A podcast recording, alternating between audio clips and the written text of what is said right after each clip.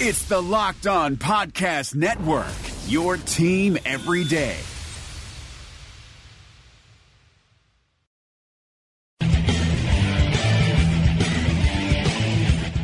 You are Locked On Jazz, your daily podcast on the Utah Jazz.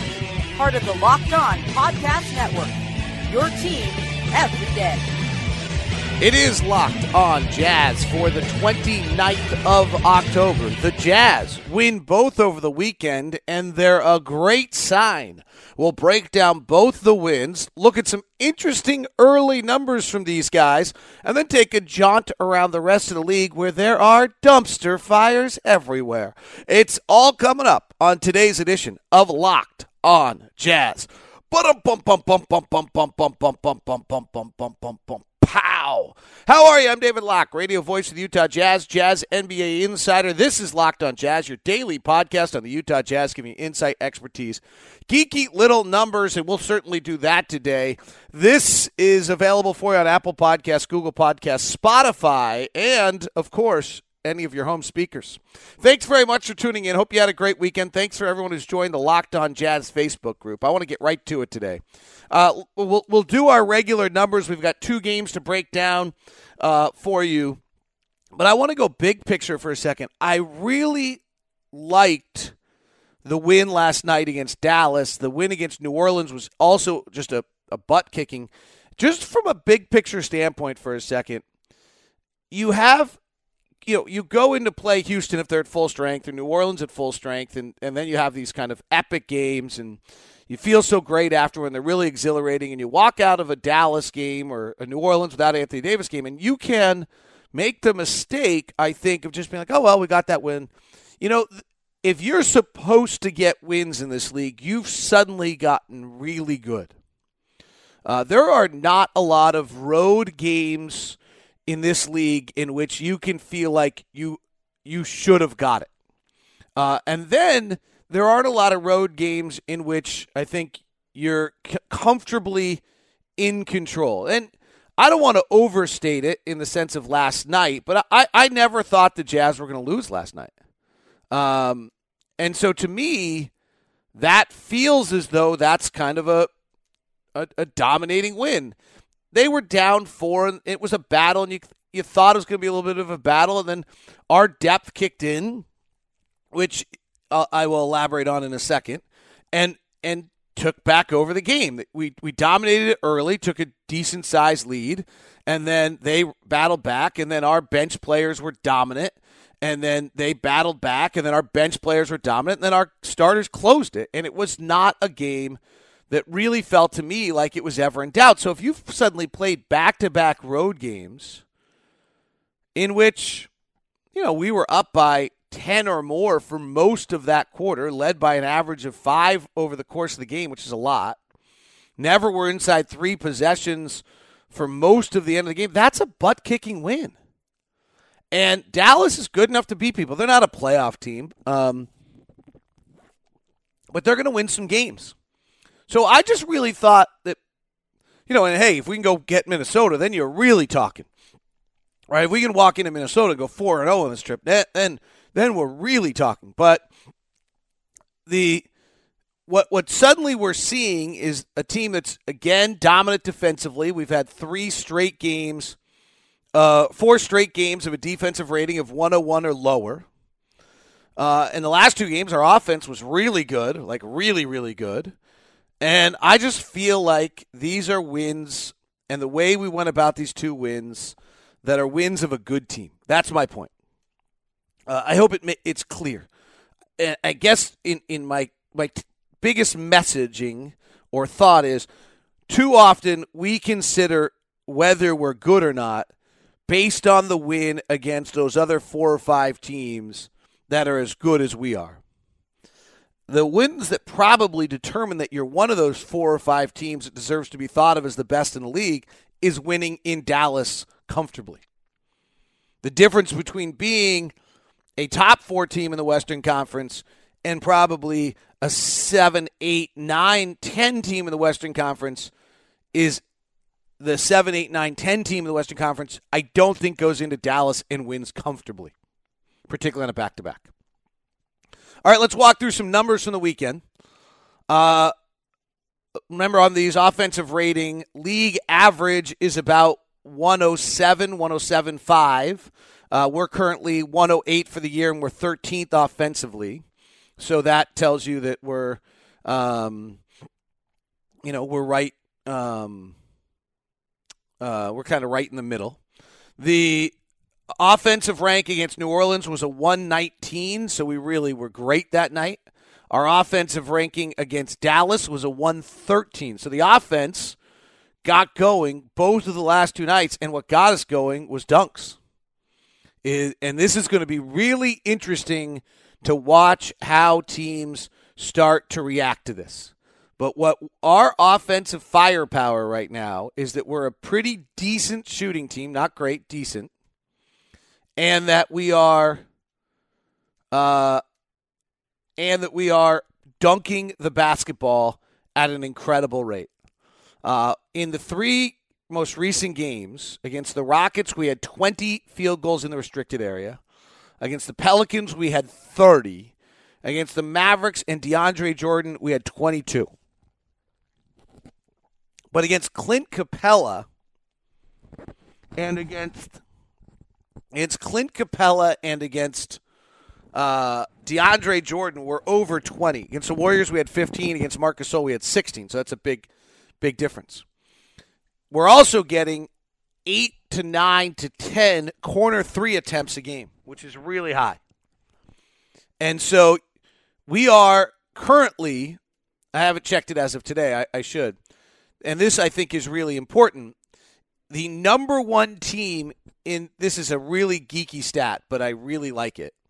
The number one team in the league in expected or equivalent field goal percentage. What this, the stat is quantified shot quality. We'll call it quantified shot quality, QSQ. That's what Second Spectrum calls it. This is the likelihood that any shot goes in if the average NBA player takes the particular shot. And we are number one in the NBA at QSQ. Now, our ability to make these shots is below average. But Kevin Pelton wrote about this. As the year goes on, these will equal out. Right now, we're at 15th in the league, actually, a little bit below average. We'll get to average, if nothing else, or maybe we're a little bit of a below-average shooting team. I think we were 18th last year. So it's really vital for us to survive offensively for Quinn's system to get us great looks. Because if we're getting great looks offensively, which are these dunks that we're getting and these open three looks, then the fact that we're a slightly below-average shooting team covers it up for us. And we are, right? Rubio's below average. Exum's below average. Royce O'Neal's probably statistically below average. George Niang certainly not. Holy smokes.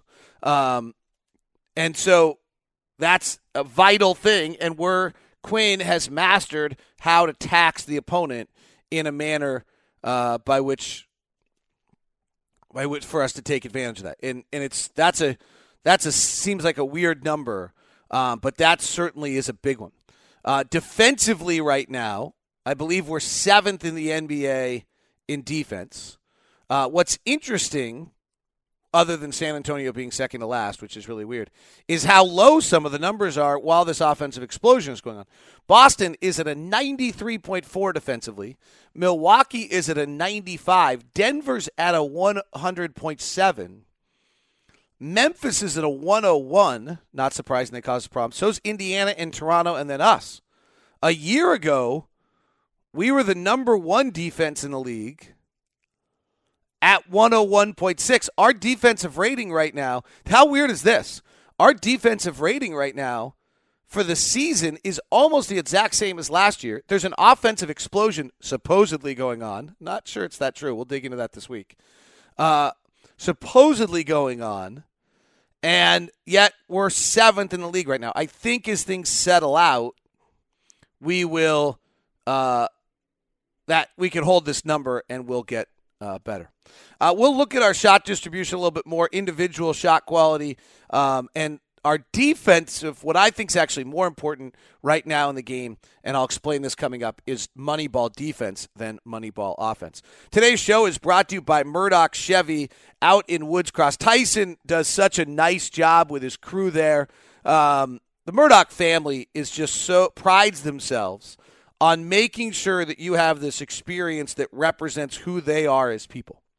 So when you go to Murdoch Chevy, or in whether it's in Woods Cross or in Logan or in Linden, they're going to be certain to make sure that your experience represents who they are as a family.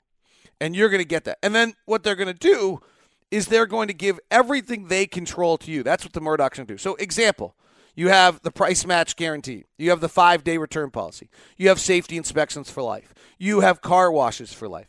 Then you have the great customer service, extra hours open for the service department, all the things that they as a dealership can control to make sure that you have the best experience you possibly can. They'll give you the discounts and the pricing. Chevy's making the cars, and boy, are they ever. The Equinox I'm driving right now is just terrific. It was funny. I was listening to the Chicago Bulls radio, and Chuck Swirsky was talking, saying, I don't do a lot of endorsements, which I don't say. And he was like, but I'm driving an Equinox. I'm like, I am too. And he said, oh, it's got a great ride, and it's quiet, and it's got great acceleration. I'm like, that's all true. I've experienced that as well. They also have the Suburban, the Tahoe. The Traverse is worth looking into. It's got 3 rows of seat, every bell and whistle you can imagine. Really, really impressive, top to bottom. It is Murdoch Chevy out in Woods Cross, out in Linden, or out in Logan as well. Check it out. Say hi to Tyson when you stop by Murdoch Chevy. Life is complicated, especially right now. You're spending more time inside, unable to go to restaurants, and that means you're cooking dinner. But if you're like me, I hate cooking. Multiple trips to the grocery store, hours of monotonous meal prep just so you can scarf down your food in minutes. So when it's dinner time, I grab my phone, open up an app, and order something. But after convenience fees, delivery fees, and who knows whatever other fees, it ends up being close to $100 for 2 people. But then I met Freshly. Just put up your feet and relax while Freshly chefs and nutritionists do all the hard work. All you do is heat for 3 minutes and dinner's done. Imagine a better for you golden oven fried chicken, steak peppercorn with sauteed carrots and French green beans, and my personal favorite, buffalo chicken with loaded mashed cauliflower. It's got fewer carbs. That's just a few of the 30-plus health-conscious options to choose from. Freshly understands that food needs to be delicious, healthy, and simple because, let's be honest here, if it's not easy, I'm not going to do it. And if it doesn't taste good, I don't want to eat it. Freshly is offering our listeners $40 off for their first 2 orders at freshly.com/lockedonNBA. That's freshly.com/lockedonNBA. By the way, we've got a really cool new Twitter feed called Locked On NBA Net. It is the collection of all of our Locked On Podcast Network hosts on one feed. I actually just have as a feed on my tweet deck. It's really cool. The other one we've launched is on Instagram, Locked On NBA Net. Also will be the biggest stories in the NBA, kind of in little 30-second to a minute-long pieces for you. In the stories. I think you'll really like that. So on Instagram, Locked On NBA Net, and on Twitter, Locked On NBA Net. All right, shot distribution offensively we've touched on. Now let's go to that same concept defensively. And let me explain for a second why I think that Moneyball defense might be becoming more important than Moneyball offense. So last year, if you take the Houston Rockets, for example, they were doing this incredible thing, shooting 80% of their shots as smart shots being restricted area and 3, and nobody else in the league was anywhere near them. And there were 3 teams in the league last year that were taking 70% of their shots as smart shots. Well, as of Saturday, that number was 17. It may have dropped a second. I'll update my numbers here in a second. Which means that on the offensive end, the margin difference between what you can do, what teams are doing, is diminishing. Now you just have to be good. The Rockets believe that they won 9 games last year because of their numbers advantage. I might actually agree with them. My numbers came out, my points gain numbers came out to something somewhat similar to that, which is incredible that you have that kind of advantage. The number advantage now in the league, which I've got to fix some spreadsheet things so I don't have it exactly, is not nearly that number. And so the offensive discrepancy is much smaller than it used to be, which means that what used to be the smaller thing, which was the defensive money ball, I think is now becoming more important. And I think it's going to be very interesting to see how that plays. So if we go to defensive shot quality, which, again, quantified shot quality measures the likelihood of any shot going in if the average player in the NBA takes it. After last night's game, we are now have slipped to fifth. We were second going into last night's game. Dallas must have gotten a bunch of pretty good shots at the rim in that game. But by being fifth and then having, and sometimes we're willing to allow a few more shots at the rim than other teams because we have Rudy sitting there. Milwaukee is one. Terry Stotts, who is just the most underrated coach of this league, despite the fact his general manager seemingly is always on the verge of firing him, just runs great defensive systems using Nurkic in a manner that Mike Malone couldn't figure out, is number two. Toronto is three. San Antonio is four, which leads you to believe, by the way, that San Antonio is actually just having some terrible luck. Dallas is having the worst luck. We're five. And we're actually also forcing people into misses right now. You know, I don't know how, you know, over time you would think. Right now the Clippers, Boston, and Milwaukee are very lucky. Teams are missing shots. San Antonio, Dallas, Cleveland, and New York, and maybe two of those are just bad, are unlucky. And we're kind of on the unlucky scale as well. We're right into that mix where we're right in the middle of the pack, where teams are actually missing some shots against us. But I think that's an important aspect of this, is that we're just playing all of our mechanism. We're playing every way we play is right. Quinn's got us so perfectly prepared that we're playing this game. We're playing the game correctly, forcing people in the right spots. And over time, that just wins you games. It helps you out. New Orleans was able to get on the rim against us. They took 34 shots against us at the rim, and then Rick Carlisle ran a brilliant system with DeAndre Jordan up at the top of the key throwing bounce passes to cutters while Rudy Gobert suddenly came up to DeAndre Jordan. They got 37 shots at the rim. Now, league average at the rim is about 64, 65%. Both those teams were at 59%, which is a tribute to Rudy. We allowed a few more corner threes the last two nights, which is a little unusual for us. So we got fortunate the last three nights that teams are not hitting their above the break threes against us. Houston was 8 of 29. New Orleans was 6 of 27. Last night, Dallas was an incredible 3 of 18. So, we're getting a little fortunate in some of these things. The bench unit last night was just terrific. Absolutely terrific. And that's the other part of last night to me that shows that we might be really good. I mean, I think we kind of knew this, but I like to be reconfirmed. On the road, back-to-back, against a team that can beat people, and your bench is superior, and your bench wins the game for you. Like, our bench is way better than their bench. Their group they had out there was bad. And our bench, because we like our guys, I guess if you know who Maxi Kleber is, and Dorian Finney-Smith, and Dwight Powell, and J.J. Barea, and Jalen Brunson, then maybe you like their group a little bit. But, I don't – that to me seems like a weaker group. Quinn did some interesting things where he put Joe Ingles into that second unit to run that second unit. And then Dante Exum, the box score, will certainly not show it to you at 105, but he was fabulous. His speed changed the game last night. And he was all over the tin, had 3 assists and a beautiful pass out to George Niang. George Niang was brilliant. Quinn's got himself a little bit of a problem here because Thabo Sefolosha is going to want to play, thinks he deserves to play, rightfully so, does deserve to play, and George Niang deserves to play. Now, Jay Crowder sprained his ankle late in the game, and if Jay Crowder's unavailable, then we don't have a problem anymore. But we'll see whether Jay can get, with 2 days of treatment, not playing until Wednesday, whether or not he might be able to get through that a little bit better than he would otherwise. It was too bad.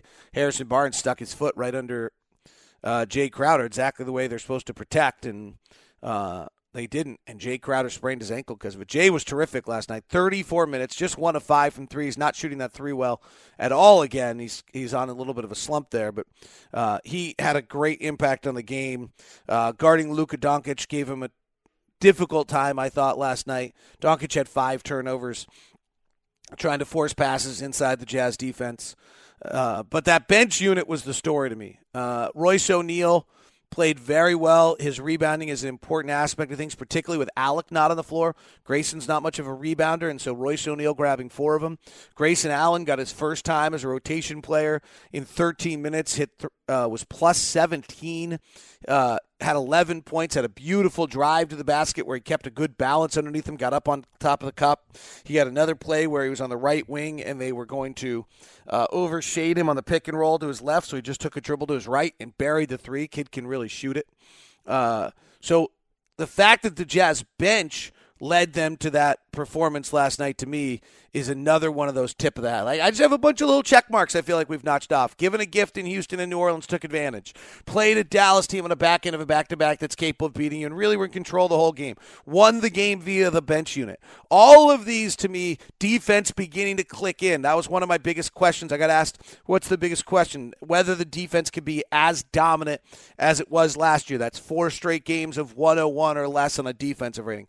All those things are clicking into place, showing me that this is as good a basketball team as many of us had hoped. If you're a small business owner and you have 1 to 5 employees, I've got a way for you to save time, money, and get rid of a hassle. It's called Mazuma USA. The way it works is you sign up with Mazuma, and they assign a CPA and a bookkeeper to you. Yep, that's right. You no longer have to do your taxes. Well, you still have to do taxes, but you don't have to do them yourself. You no longer have to do your own bookkeeping. You can just work on your small business making money the way you need to do so. 1 to 5 employees, you can use Mazuma USA to keep your books. One person gets assigned to you as a CPA. Another person's assigned to you as a bookkeeper. They stay with you, and every month you get a monthly report. Every quarter you get a tax call, and then at the end, when it's all said and done, the beauty of all of this is your taxes are ready and done for you. It's Mazuma USA. You can go online to MazumaUSA.com, and when you're there, use the promo code LOCKED. It's $75 a month to start. And let them know you heard it on Locked On Jazz. You can call and ask some other questions if you have some. 801-980-2102. 801-980-2102. It's important for me to mention no contract. You can cancel at any time, and there are no hidden fees. It's MazumaUSA.com, 801-980-2102. Hi, this is Nate Duncan from Locked On's Hollinger and Duncan podcast. Those of you who listen to our show know that I try to take a measured approach. I'm not prone to hyperbole. It really takes something special to get me excited. But with all that said, Theragun is simply one of the best products that I have ever used. I just turned 40. I've always loved to work out, to play basketball when it's safe. And as I got into my 30s, it just wasn't possible to do that anymore the way I wanted to because my body didn't feel right. And Theragun has helped me fix so many of the aches and pains. I tried everything, massages, chiropractors. This at-home device, handheld percussive therapy, has worked better than any of those for me. And now the all-new Gen 4 Theragun has a proprietary brushless motor. It's so quiet. It's no louder than an electric toothbrush. And best of all, you can try Theragun risk-free for 30 days. There's no substitute for the Theragun Gen 4 with an OLED screen, personalized Theragun app, and the quiet and power you need. Starts at only $199. Go to Theragun.com/LockedOn, the name of this network, right now, and get your Gen 4 Theragun today. That's Theragun.com/LockedOn. Theragun.com/LockedOn. I want to take a second and look around the league. We don't have quite enough sample size yet to, say, 6 games, 2 weeks in to to really be certain about what we're seeing. The best plus-minus teams are interesting to me because they are Milwaukee, Golden State, Toronto, Indiana, and the Clippers. The Clippers blew out Washington last night. Then Denver, Utah, Boston. It's beginning to be what you think. No one's talking about Indiana, but Indiana made these subtle offseason moves and is really playing very, very well. In fact, Indiana and Milwaukee are both playing much better than Boston and Philadelphia. Toronto, I think, is the class of the Eastern Conference. Philadelphia is hovering around 3-3 right now. There's some interesting middle-level Eastern Conference teams that probably aren't very good. The surprise to me, Cleveland 0-6. I did not see that coming. They just seemed to not have any juice for the season. And Washington 1-5. Boy, it sure seems though the internal turmoil of the Washington Wizards is such that they completely just they don't have it. They don't have the interest in playing together. And Scotty Brooks, who's a good man, is probably on the rocks a little bit here. But the Eastern Conference, Indiana to me, is the team that's interesting right now. They were the forgotten team in the offseason. They added Doug McDermott. They added Tyreke Evans, so they got a little deeper. And they don't. Their wins are Memphis, Brooklyn, San Antonio, and Cleveland, so it's nothing to write home about. But their losses are against Milwaukee, and in Minnesota. They don't have much coming up. They have a homestand of Boston, Houston, and the 76ers in a little bit that will tell us probably a little bit more. But, again, to kind of my point of this whole show with the Jazz, beating bad teams is a huge part of this league. So we'll see on that one. The Pelicans play again tonight. Everyone's on that bandwagon now, which pisses me off because I was the first one on it. But let's just kind of keep watching it and seeing what's going on. The Clippers, who I said were a playoff team, are 4-2 and look every bit that good. The Jazz, unfortunately, get Memphis, by the way, 3 times early in the season, and I think Memphis is pretty good right now. They won't be by the time the season's over, but they're pretty good. The Clippers' wins are Oklahoma City, Houston twice, and a blowout win over Washington. They're about to go on the road to Oklahoma City, Orlando, and Philadelphia. I think it's Philadelphia and Orlando. Come home for one and then head up to Portland. So I think the next 5 games will tell us a little bit about the Clippers, and then they have home against Milwaukee and home against the Warriors, and then a home against the Spurs. So, frankly, between now and November 15th, the next 8-game stretch by the Clippers will tell us a little bit about what's really taking place there. So, is the league really playing that differently, and is the offense really that much better than it's been before? And the answer is a little bit in between. And we'll talk about it more this week, and I'll break it down for you. But you're hearing all this. You can hear it all week about the offensive explosion in the league. Here's what we have. We have a slight pace explosion. We have better and we have smarter shots going on. And so, therefore, you're getting 4 or 5 more points out of pace, and you're getting 2 or 3 more shots out of just taking better shots. I think we're up 69% smart shots. Last year we were at 65. It's actually a tremendous change in shot distribution. So to me, that's the takeaway of what's going on in the league right now is the big shot distribution change, and everyone is talking about it in different and other manners. But I think that's really the truthful thing. All right, I think that's just the quick. I think Houston's in trouble. Their quotes that came out this weekend about trying to fix their defense and all that were very troublesome. I think Oklahoma City's not quite right, and the Lakers. Minnesota, I cannot tell what's going to happen there. But it's good. We get to play them on Wednesday and see up close and can probably have a part of it. They play against the Lakers tonight, and then they play against us. And if we can, and they've lost 2 in a row, and they've played their losses against pretty good teams, the Spurs, Dallas, then Toronto and Milwaukee. Minnesota went into Dallas and lost. And then they have an interesting stretch. So they play the Lakers tonight, then us. Then they go on the road for Golden State, Portland, Clippers, Lakers, Kings. They need to win tonight, and they need to beat us. If we get them and they go to 2-6 before they go to Golden State, Portland, Clippers, Lakers, they could be done in a hurry. They're on the precipice, and it will be interesting to see if we can push them over the top. All right, I look forward to doing some more shows. We don't have a game till Wednesday, so tomorrow we'll do some more deep dives and talk about some of our guys. Oh, I was going to do shot distribution of our guys today, but I'll do that tomorrow.